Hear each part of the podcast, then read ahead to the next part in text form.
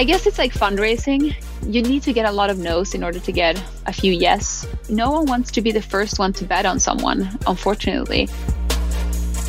As you're helping your clients grow, your portfolio just becomes more and more appealing. When you really, really want something, there is just nothing that can stop you. Welcome to the Boss Babe podcast, a place where we share with you the real behind the scenes of building successful businesses, achieving peak performance, and learning how to balance it all. I'm Natalie Ellis, CEO and co founder of Boss Babe, and your host for this week's episode. So, in case you missed it, we had a special announcement about our partnership with lifestyle and media brand powerhouse Elle. Elle means she in French, and for its 75th anniversary, Elle is partnering with Boss Babe to celebrate female entrepreneurship. We believe women are the future of entrepreneurship, and this year, more than ever, we want to discover and reveal the faces that build tomorrow. This is such a proud moment for us. We've always been so impressed with how empowering their messaging has been. I mean, I grew up reading Elle magazine, and so we are just so happy to be partnering in a way that can really amplify our impact and mission in the world. And our guest for today is another one of our role models for the Elle partnership, Babba Rivera. Babba has such a fascinating story. So, having launched Uber in Stockholm at the age of 22 to then working as head of partnerships for Uber in New York, Babba learned early on that her passion lies in marketing and brand building eventually she found herself at a point that many of us entrepreneurs find ourselves in actually. So you know that point where you're having to choose between keeping a steady paycheck at a corporate job or starting your dreams of owning your own business? It's often one of the biggest decisions that entrepreneurs have to make. Are they going to go all in? And i really remember how scary it was for me to enter the unknown and begin my journey as an entrepreneur. But after years at Uber, Babba finally decided that she was going to make the leap after she came to the realization that when you really want something, there's nothing that can stop you. And since she's founded bybabba, a next gen brand marketing agency with offices now in both New York and Stockholm, her goal was to merge the gap between the agency world and the uprise of fast moving direct to consumer brands. This episode is so incredibly inspiring. I know I say that all the time. I love every single guest on here, but this really, really was. I just left this interview buzzing about how proud I am to be able to help women create their own visions of success. I want every entrepreneur and entrepreneur that's just starting out to know that it is possible to create the life and career you've always dreamed of. I know you're going to love this interview, and it really is that demonstration of if you work hard enough and you don't give up, you can get there no matter how big and unapologetic and audacious your goals are. So stay tuned after the episode because I'll be sharing more about our partnership with Elle, where female entrepreneurs can actually enter our nationwide contest in June to pitch their ideas to a panel of inspiring businesswomen and actually win money towards their business. So without further ado, let's dive right into the episode. And as always, take a screenshot, share your biggest takeaways and Insta story, tag me at I am Natalie at bossbabe.inc and tag Elle at Elle Boutique. And also, just quickly, I would love it if you could leave us a review on iTunes. It means the world to us. And if you add in your Instagram handle, we'll be sharing some of them on social media as well. A boss babe is unapologetically ambitious and paves the way for herself and other women to rise. Keep going and fighting on. She is on a mission to be her best self in all areas. It's just believing in yourself. Confidently stepping outside her comfort zone to create her own version of success. Version of success. Welcome to the podcast. Thank you. I am so excited for this interview and I really want to dive in at the beginning because I would love to talk a little bit about your background, where you're from, what your childhood was like, where everything began for you. yeah. So I grew up in the south of Sweden in a pretty small town called Kristianstad, which I don't think anyone can pronounce besides if you're from there. and I grew up in a very Chilean household. So both my parents are from Chile but they immigrated to Sweden during the Pinochet dictature. So I was born in Sweden and sort of like grew up with, I guess, two cultures in many ways. I learned Swedish in school. I learned everything about Swedish holidays and traditions from friends. And then in our household, it was very much a Latin culture going on, you know, salsa on repeat. And we only spoke Spanish at home. To this day, my parents don't speak any other language than Spanish. So, yeah, quite an interesting upbringing. I love that. And how do you think your upbringing shaped who you are today? Because you're so driven and so ambitious. And did you get any of that from your parents, from your family? Not in any sort of traditional way. Like, none of my parents are entrepreneurs. I'm the first one to graduate in my family. But the upbringing shaped me in many ways. I think one part of it is my confidence. I definitely got that from growing up in a family where I didn't really have anyone to rely on. If I wanted to succeed in school, I had to figure it out on my own. No one in my family could help me with homework or to explain anything. So I became really self sufficient. Because my parents also didn't speak the language, I had to translate all the paperwork that I would get sent home from teachers build up a confidence for me, just like being independent. And I got very praised by that by my parents too. They were always impressed by how much responsibility I took and, and and they would ask me to translate their bank papers. So I don't know, I guess in a way I just became this little helper at home. So I think that built up a sense of confidence for me and also that feeling that I can learn anything. I don't need anyone to tell me how things work in order to figure it out. Yeah, I can totally relate to that as well because when I was growing up, my mum didn't really mind if I did my homework or not. And she always kind of just trusted me to get on with things. And she was like, Same. oh, you can always, you can rely on Natalie. She'll get it done. She doesn't need any help.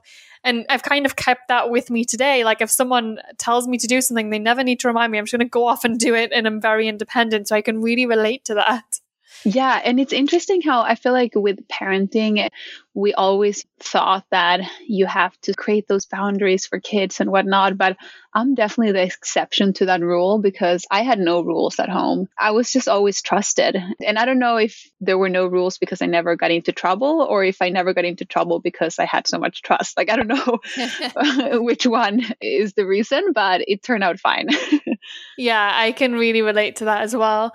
So, you went to college and did you go straight into the fashion industry from college? What did your early career look like? So here's the thing I always liked fashion. I think I started to sort of pick my own outfit at age five or four.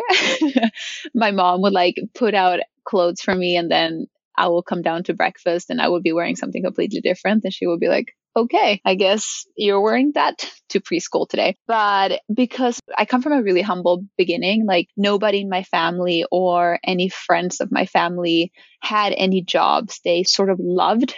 So I grew up thinking that a job is something that you do to pay your rent and not something you sort of can turn into a passion because I just didn't have that role model. I had never seen anyone have a passion that was also paying their bills. So my passion was fashion, but I never thought that would be sort of a career in itself. So I was doing it a lot as a hobby. I would buy clothes at H&M remake them, open dresses up in the back and like sort of like redesign them a little bit based on like what I had seen on magazines on the runway. And then I would resell them on the Swedish eBay and sort of be like, Valentino inspired dress, but it was actually like an H&M dress that I had just like remade. So I loved to buy and resell clothes. So yeah, long story short, when it c- came to sort of my education, I didn't study fashion or arts or anything like that because that just like in my world view was a hobby and not a job. So I went into marketing and business and that's sort of how I later on realized that, wait a minute, I can actually combine this serious world of marketing and business with this hobby of mine, which is fashion. And kind of like the happy medium for me ended up being the eyewear industry because that felt academic enough in the sense that it had to do with like eye doctors and like vision that felt like, I don't know, serious enough. But then at the same time, you had the fashion element of like glasses being such a huge part of a fashion statement. It's an accessory. So yeah, super strange how like my worldview worked at that time, but that's really how I sort of like ended up where wanting to enter the eyewear industry. It felt like, oh, it's like half part serious, half part fashion. I love that. And I can really relate to what you said about the way you grew up because it was the same for my family. And they always had this phrase you work to live, you don't live to work. It was so interesting because for me, work is such a big part of my life and it's something that I really enjoy. But I come from such a different background where that wasn't ingrained in me, but I was always questioning, is this the way it really needs to be? And sounds really similar to you, where you kind of just kept taking opportunities and being led by things that really lit you up, which from the looks of your career, it's been that it's been, okay, let me follow what really lights me up and let me try things and let me not be afraid to try things to get where you are now. Have you always had that kind of attitude? Yeah, I think I was a little bit more risk averse earlier on. I wouldn't even say career, but like earlier in age, I was very serious in school. If I didn't get the highest grade, I would like cry and run home crying. Everything was life or death. And I think that in a way, I just feel so sad of thinking back to little me, just being so fragile and just trying my best and just like hoping to not fail. I don't know really when that eased up on me. I think part of it was when I moved to Stockholm. So I moved from my hometown to Stockholm, the capital of Sweden, to study. And I think I got to broaden my perspective there. I met other people who were just like me, second generation immigrants, or people who were trying their best to create a life that was very different from the one they grew up with. And I think in just seeing other people on that journey and other people succeeding with unconventional paths that built more resilience and hope in me. And as a result, I started to become a little bit more fearless. And I think later on, I realized that because I come from such a humble beginning, there is nothing I can really do to lose because that just means that I'm still where I am. You know what I mean? Like mm-hmm. I don't have anything to lose really. I can just try. Totally. And grow from there. Yeah, it's like what's the worst that can happen? Well, you'll just end up back where you came from and you'll do it again. Exactly. It's not like you have that much to lose. I love that mindset. So, talk to me about when you got started at Uber because you were at Uber for quite a long time and progressed so much there and had some massive successes. What was that journey like for you? I had an amazing time at Uber. Honestly, it's one of those career moments that I just wish everyone could have at one point in their life. And it's not necessarily that Uber was like the best place to work because it was certainly not for everyone. A lot of us either hit burnout or were really close to burnout. Like I don't want to like romanticize it too much, but it was the perfect place and time for me at that moment. And what I mean about that is that my jobs before Uber, I always felt bored. I felt like they were moving too slow. I wasn't used to my full potential. I was like constantly sort of like begging for more work, constantly pitching my bosses for like more projects. And then I ended up at Uber where there was so much to do. And it was just like a never ending story. And I loved it. It was exactly what I needed at that time. I wanted a job that was all consuming where I could just grow and learn and give it my all and sort of like see the fruits of that. And I know that sounds intense and it was. I ended up staying there for four years and it was running a marathon for four years, but it was also the best time of my life. It was like a paid school. I just learned so much. I love that. How did the job initially come about? So, kind of random. After graduating, I moved to Berlin for an internship, which then turned into a job. And I had eventually decided to move back to Stockholm. I liked the world culture in Sweden more than Germany. So I wanted to sort of like build up my career in Sweden first. I was networking with everyone because I moved back not having a job. I just moved back knowing that I wanted to get a job in Stockholm. Mm-hmm. And started to network with everyone and started to position myself as a data driven marketing person. I maybe thought I was better at data driven marketing at the time than I actually was. But like, you know, when you're young and like you learn one thing and you think you're the pro at it because you learned one thing, that was definitely me. I had just discovered sort of brilliance of using data for marketing decisions and was so amazed by it. And I told the world about it. But the good thing about it was that it got me to network a lot and I got to speak to a lot of founders about what I meant about data driven marketing and I was saying things that were resonating. So when Uber later on sent a launcher to Sweden to find a local team and they sort of started networking and were asking around who they should talk to, my name kept coming up for them. And they eventually emailed me and I had no idea who they were. Like this was not one of those like, oh my God, you got an email from Uber. Like no one knew what Uber was at the time. So it was not a big deal. It was just a startup who was trying to hire. so I got the email and I decided to meet up with them. I didn't think much about it. But then when I sat down with the team, there were just two people at the time. I was blown away. It was one of those love at first sight situations. I just felt like my heart beating faster and like I just wanted to start working on all the challenges and opportunities that they were mentioning. I just wanted to start right away. So I was ready to jump on the ship. They had a pretty rigid hiring process. And so I had to do like a work assignment and then an interview with their head of Europe and so forth. And eventually I got the job. And I think the fact that they had such a good recruiting process was a big part of my excitement too, because it made me feel like I really wanted it. I wanted it even more because that work assignment was so fun. And I think once I joined, I knew what I was getting myself into and they sort of knew who they were getting on board. Mm, I love that. And it really goes to show that networking and building those relationships, even without this big end goal, can really materialize for you. So, you successfully launched Uber in Stockholm, which is absolutely incredible. What was it like? I can imagine that was a really crazy time for you. I mean, so crazy. And when I think back at it, I'm like, how did they even let me do what I did? In Sweden, you are not allowed to ask people how old they are when you're hiring. So they didn't know that I was only 22. So they were like, okay, we got this marketing person. And then they realized that I was 22 and they sort of like freaked out. But the launcher had to go to the next market because that's how Uber operated at the time. Everything was super fast paced. So she was basically like, don't fuck this up, but here is like your KPIs and you're going to be reporting weekly to like the general managers of Europe and if you guys don't hit your goals, someone will come here, but otherwise you're good.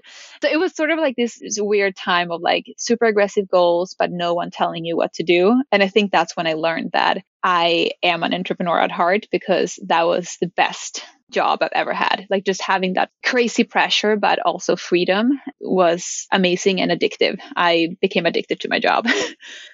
What were your kind of secrets to success during that time? Because it must have been like having your own business venture to have that level of freedom, such a small team in a completely different country to where their headquarters are. So, how did you become so successful in that role? Because you grew in that role so quickly, especially given your age as well. Yeah, I mean, there are many factors that are tied to like the timing of what we did and how we did it. But I would say a big part of it was really building a brand around Uber in Sweden. And I think that was something that we were pretty early on with within Uber.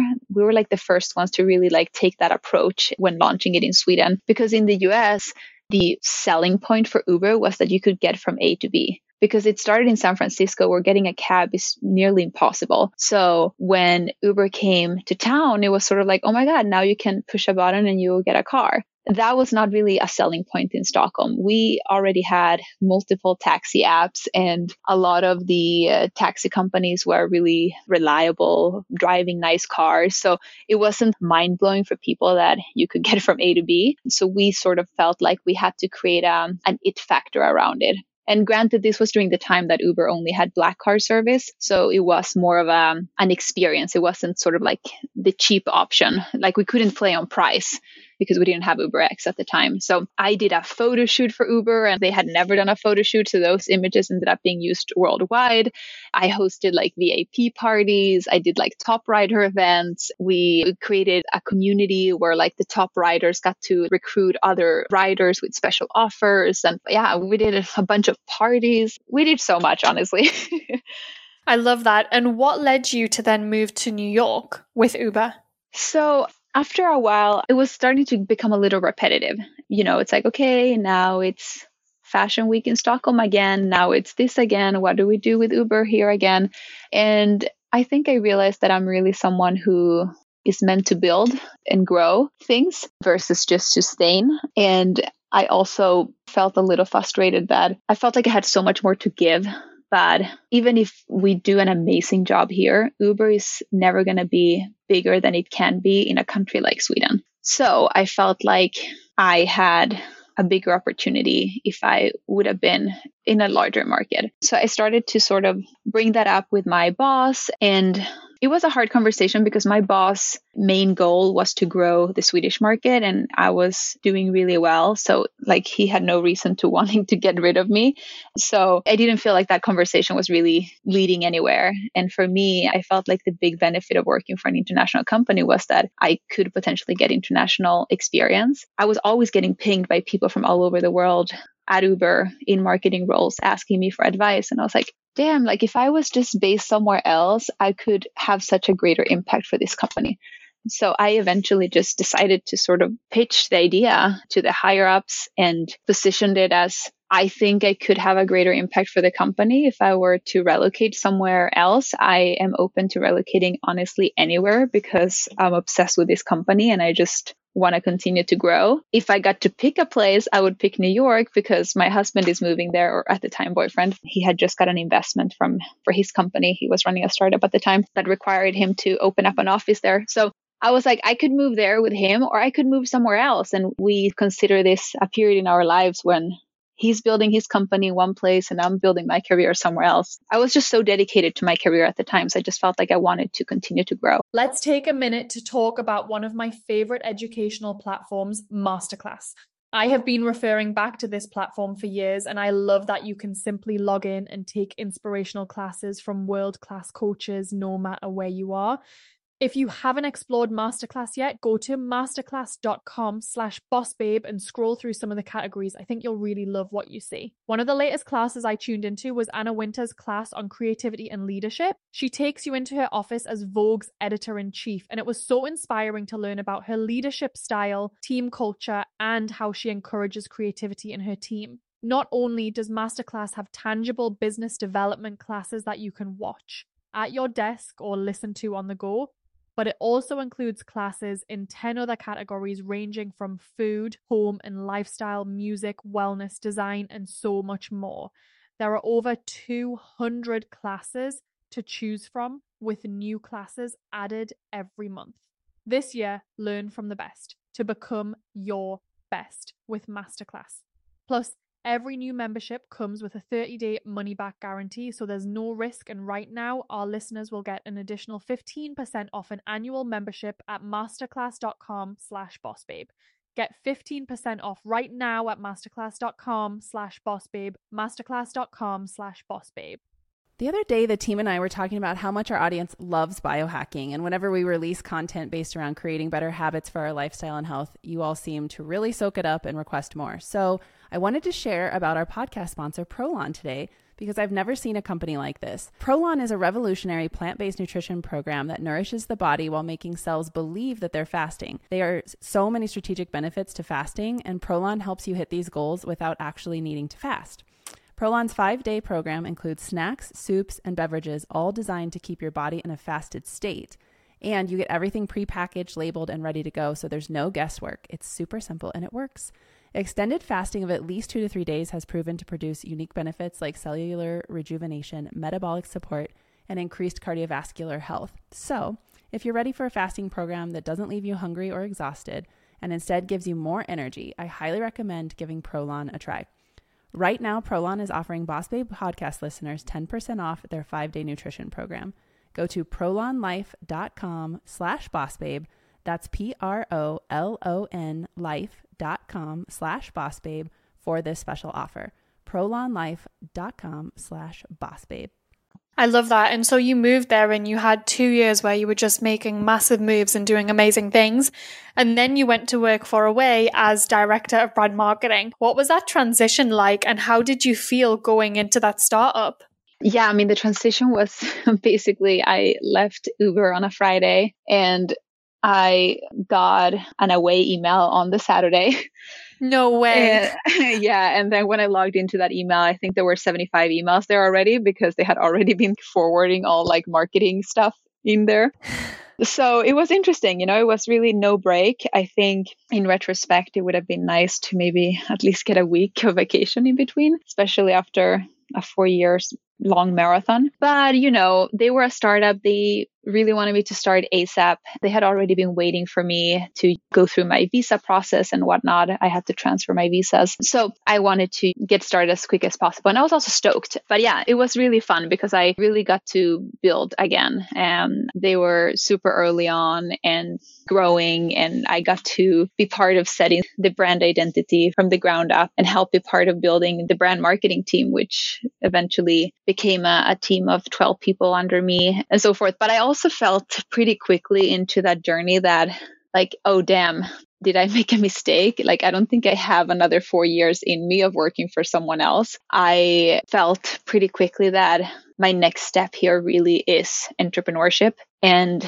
maybe I should have left Uber to start something of my own immediately. And I don't think I was emotionally or mentally there at the time. I was so strongly connected to Uber that I needed another company to sort of like pull me out of there. So it was a weird identity, you know, uh, crisis for me leaving Uber after so many years and then realizing this is not my next four year, five, six year thing, but how do I sort of pay respect to these founders and help them as much as I can while still making sure I'm setting myself on a trajectory that is aligned with my long term future.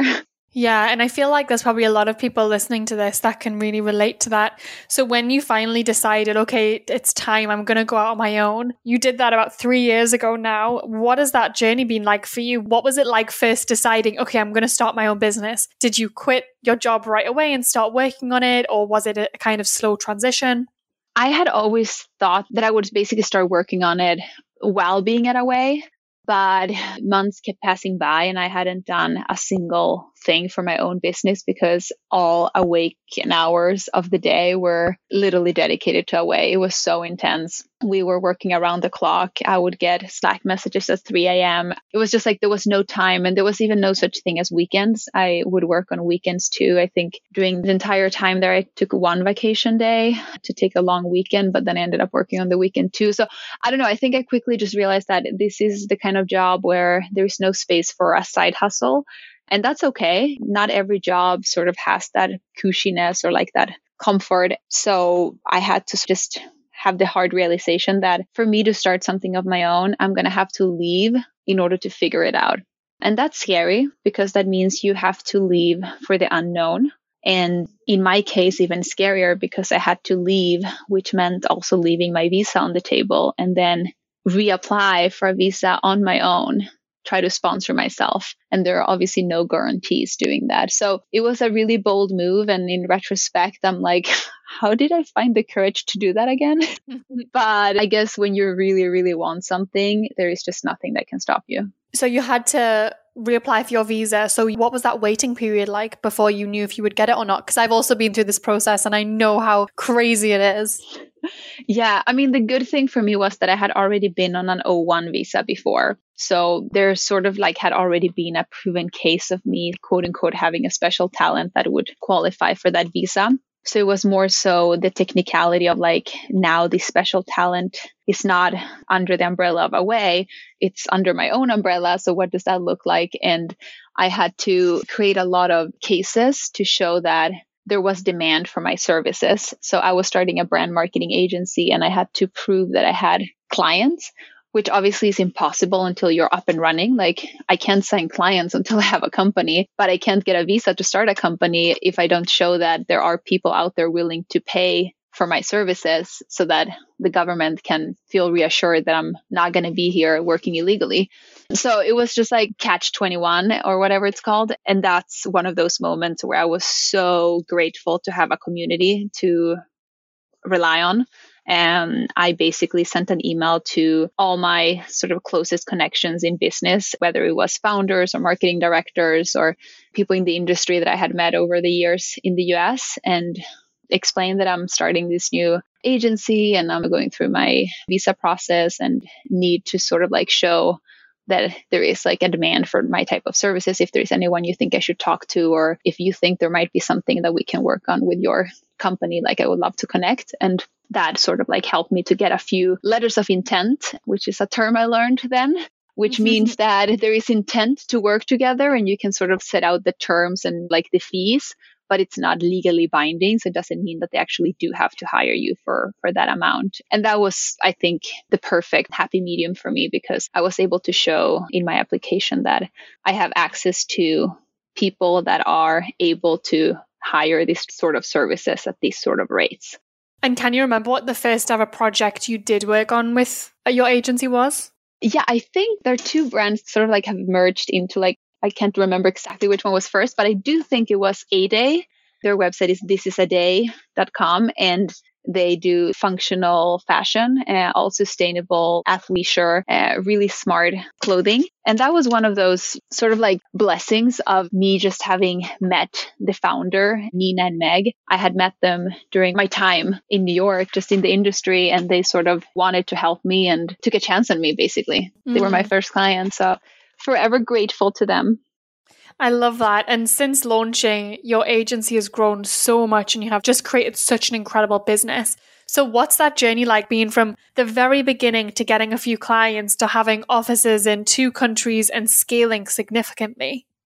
Yeah, it's an interesting journey because the first sort of few months is so nerve wracking. I just remember being like, I'm on top of the world. And then being like, why am I doing this again? I guess it's like fundraising. You need to get a lot of no's in order to get a few yes. And no one wants to be the first one to bet on someone, unfortunately. So you are in that catch 21 when you are trying to sell your first services. You don't have a portfolio or like a capability stack or a sizzle of case studies of other things your quote unquote agency has done because guess what? I started today. So it's like that balance of being honest where you are, but at the same time, trying to sound appealing enough for someone to want to hire you. So in the beginning for me, I was really selling on my sort of personal clout. Like this is my work experience. I worked at Uber, I worked at Away. These are the things I learned there and these are the services that I see happening on an agency that should happen on an agency capacity uh, based on my experience. So really leveraging my past employers as sort of like the portfolio.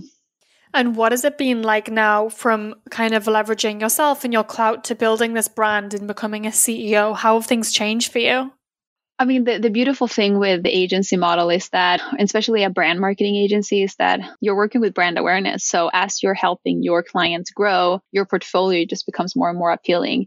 So that little startup you worked with a few months ago might now be on the front page of Forbes. And that is great for you because that's good PR, you know? So we sort of saw a lot of clients come from word of mouth or from other founders, especially in this sort of startup world and the direct to consumer space. A lot of founders pick each other's brain and anyone who was sort of trying to crack influencer marketing or figure out experiential, they would talk to a certain founder and they would name drop us and then that would turn into an introduction. That's amazing. And so what does your day to day now look like as a CEO? Well, right now I'm in quarantine, so it looks a little different. I set up an office in my closet and I spend way too many hours in front of this computer now.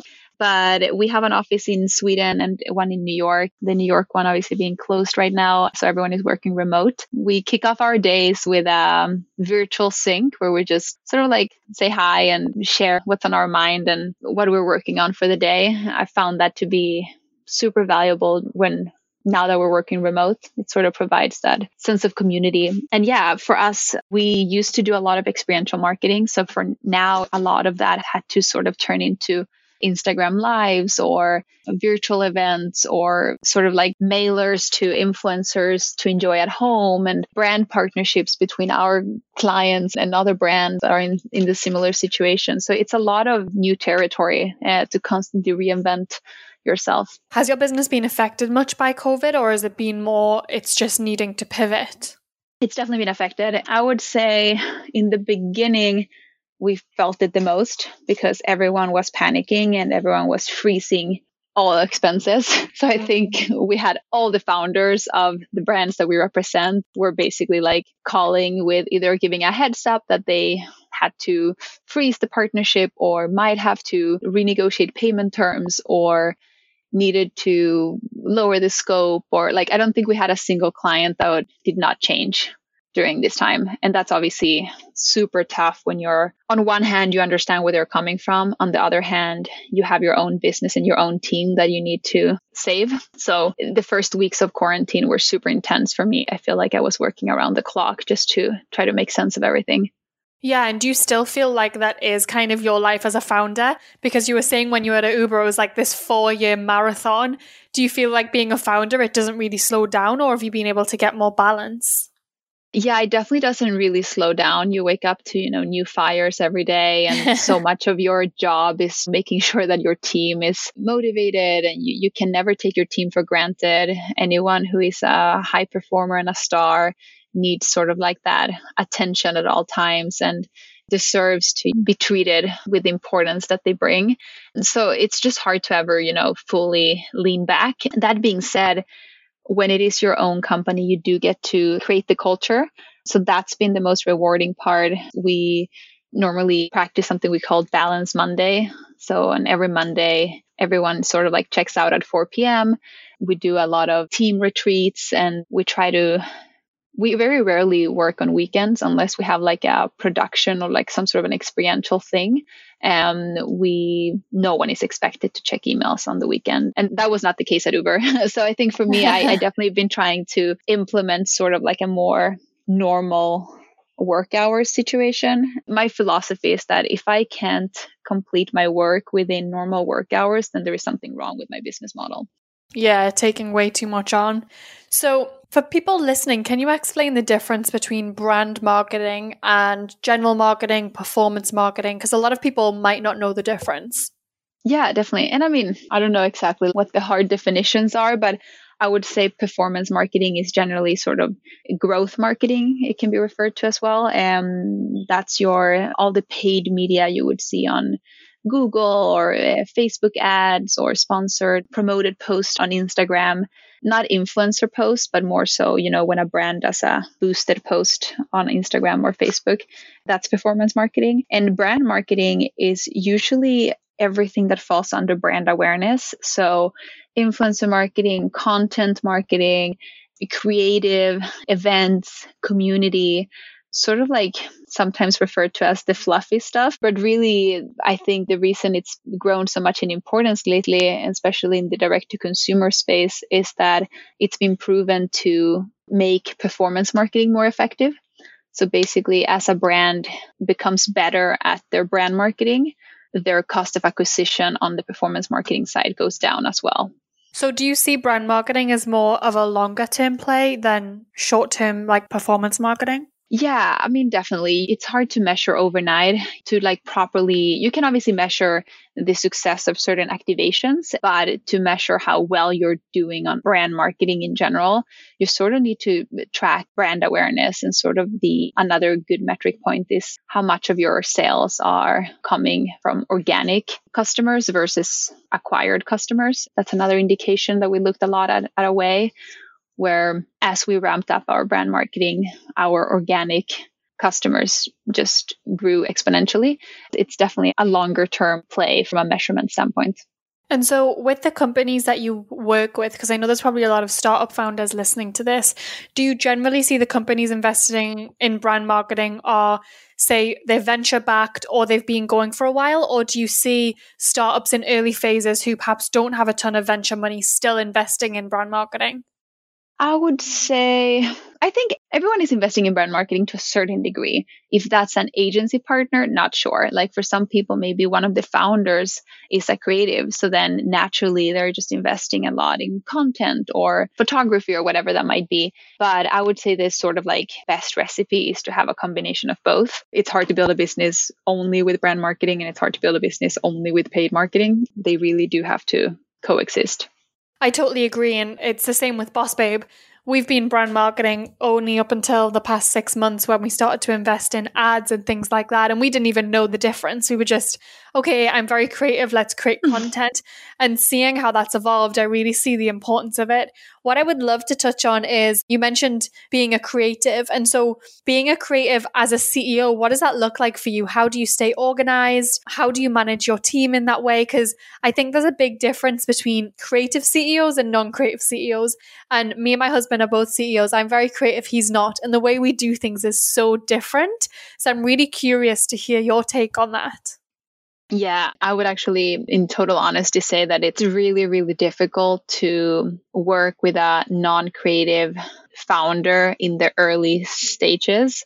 That's something we learned quickly at the agency is that for us to be successful as agency, we either need one of the founders to have sort of like a creative background, or we need to have a point of contact from the company that's a pure marketing hire. Because trying to sort of like operate with brand marketing with someone who lives in Excel it's just a waste of everyone's time. It just becomes a lot of explaining the why versus driving the value. And then next thing you know, several months have passed and all you have done is explained why it's important versus actually doing it and driving the results.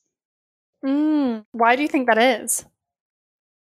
I mean, it's education in a way. I think if you schooled yourself in a world where everything is logical and makes sense, the thing with brand marketing is that it's not always logical. Like, it's not logic for people to buy a soap that's twice the price just because they like the branding. Like, there's no logic in that, but that still happens every day.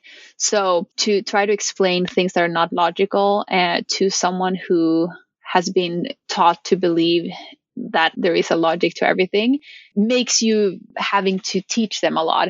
And I sort of like half joke internally that we're not someone's brand marketing school. we're an agency and, and we're here to drive results. And in order to do that, we need to have some sort of a sponsor on the other side of the table who knows that what they are asking for is of importance and not be questioning it halfway through the project. Yep, I really love that. And I think that's so important. And I can definitely relate. My co founder is not a creative, but I'm really lucky that she kind of trusts me. And if I suggest something, she's like, okay, I trust you. I don't really see the point of it, but let's go and do it anyway. And I love what you mentioned because it's about being able to choose your clients, not just having your clients choose you. 100%. Yeah, when you're building a business, it can be really easy to take on every single client that comes your way. But like you say, you know what you need in order to get success. And so you having that process has probably led to you getting way better results, having more fun, and being able to scale. Do you think that's the case? Yeah, and I mean, we didn't have that process from day one. Like, we definitely learned the hard way. In the beginning, you're just like, A, you need clients to survive. And two, you're just like a little bit more naive too. You think that everyone gets it. And I think as time progressed, we, we sort of learned from our mistakes. And whenever we would find ourselves with a lot of sort of friction with a client, we would always sort of go back to like, okay, what are the similarities between these examples? And it, we found out that it actually always came down to sort of like not having anyone on the company side who understands brand or marketing. And it's unfortunate because they're the ones who really need the help. But if you're constantly sort of like the only voice in the room and at the same time you're invoicing on a monthly basis, but you never get to actually do the work because you're constantly having to explain yourself uh, before you can do anything, then it's like it just starts to become more expensive for the client too. So it's like a lose lose. Mm, yeah, I think that's a really, really good point to share. So, what advice would you give to women that are listening and they are perhaps working for someone else and really, really want to start their business, or they're perhaps entrepreneurs, especially in the early stage? What advice would you give to them about going after that kind of dream, building a business, especially in the early stages? I think one sort of like universal advice can be to not overthink it. I think in a way, I'm happy that I just jumped headfirst on this because anyway can't anticipate all the problems. So there comes to a certain point where you just have to have enough trust in yourself that whatever gets thrown at you, you're going to figure it out. So I think there is strength in not letting yourself overthink something and just trust that gut instinct. I think the other part of that advice, though, is to also be realistic in the sense of like what your expectations are. I think it's easy to look at a lot of other founders and see what they have and think that you're going to have that month two into your business just because now you're also a CEO and a founder. Like that's not how it works. It's a lot of these founders have been working on what you see today for many, many years. And it's not glamorous in the beginning. So be ready for the ride. I also like to remind everyone that it's not for everyone and not everyone has to be an entrepreneur. You can be happy and successful in life being an employee. Like there is nothing wrong about that. But if you do know that entrepreneurship is a dream of yours, then don't let fear or sort of like other people's voices stop you. Like you will figure most of it out as you go. Yeah, so true. It's definitely not the most glamorous or the most easy option. I always say that. If I wanted an easy life, I would definitely not be an entrepreneur. So I love that you mentioned that. So, as you know, we've partnered with Elle Magazine to celebrate their 75th anniversary, which is amazing. And we're so happy to have you on board as an ambassador. And it really plays into your experience. And especially, I know we haven't talked about it a lot, but you have a company called Her USA, which is a community that connects women leaders, influencers, entrepreneurs. And so it only seems fitting that you come on as an ambassador and really share your experiences being really unapologetic about your ambition and following your dreams and not taking no for an answer and going after it. So, speaking of that, what does Elle mean to you and this partnership mean to you? Yeah, I mean, Elle is such a legacy brand. I mean, I guess it's fair to call it a brand, right? I mean, at this point, it's like empire. Yeah, it's an empire, uh, yeah. and and to me, I feel like Elle has been with us women through so much, through thick and thin, through women reclaiming their space and regaining their power. And I love that they continue to engage in initiatives like this that really sort of like speaks to that, to their roots in female empowerment. And that's so dear to me. I think, like, I don't know where that drive comes from, but I'm obsessed with inspiring and empowering other women to dream big and to question the stereotypes so I think for me, Elle really just represents that. Like, we don't need to fit the mold, we can recreate the molds for ourselves.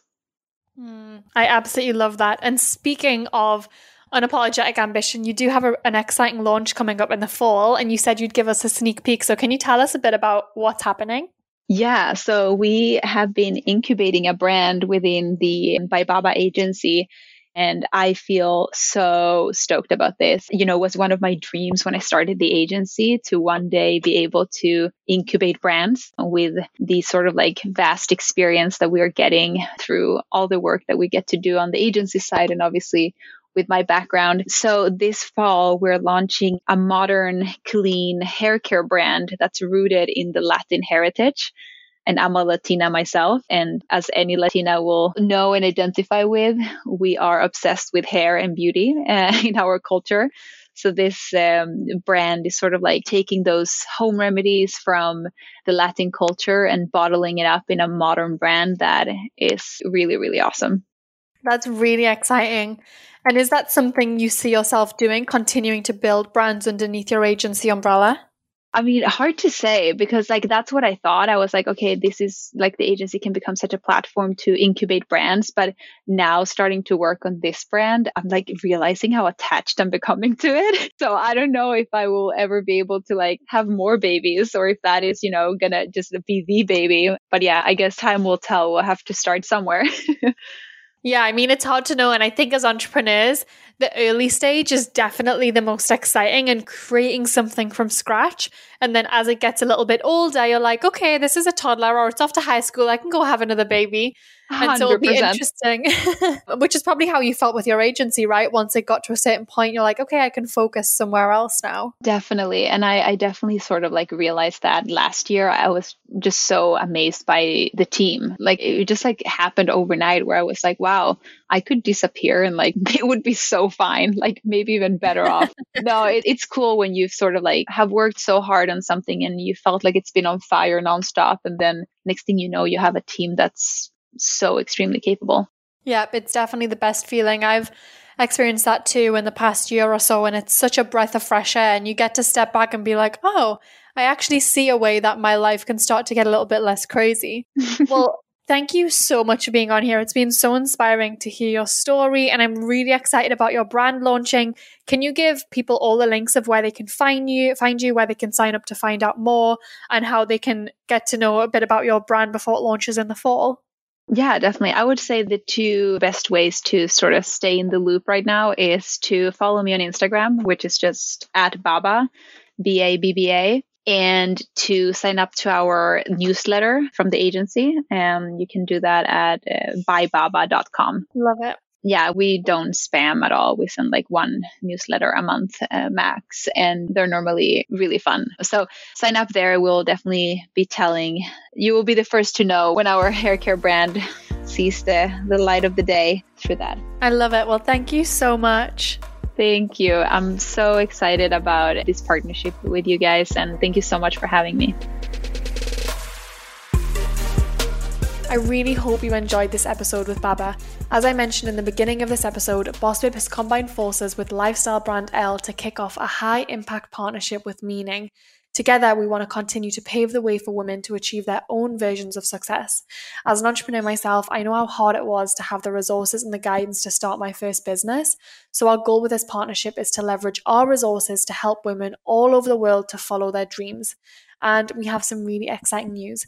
The nationwide contest Pitch Your Biz is now live.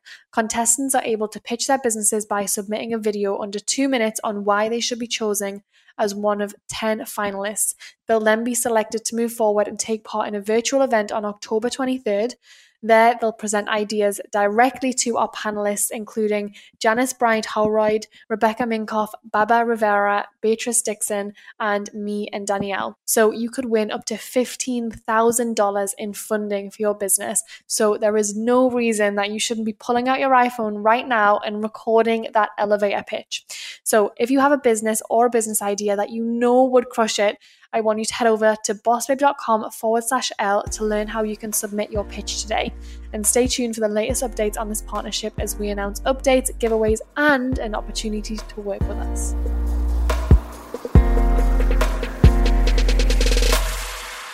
If you loved this episode, please subscribe, download a few more, and please leave us a review. I really want to hear what you enjoyed, what your main takeaways were, and I also want to know what you want to hear us talk about next. To say thanks for leaving us a review, we'll send you a copy of the Boss Babe 25. The Boss Babe 25 is the 25 essential resources you need for personal and professional growth. It covers everything from our favourite rituals, books, and hacks. If you want a copy, just leave us a review, screenshot it, and send to podcast at bossbabe.com. We will then email you a copy ASAP. And since we love Instagram, you can go to the hashtag the Boss Babe Podcast and find our latest post and leave a question in the comments. We love reading through the comments and we'll make sure to answer it on our next podcast.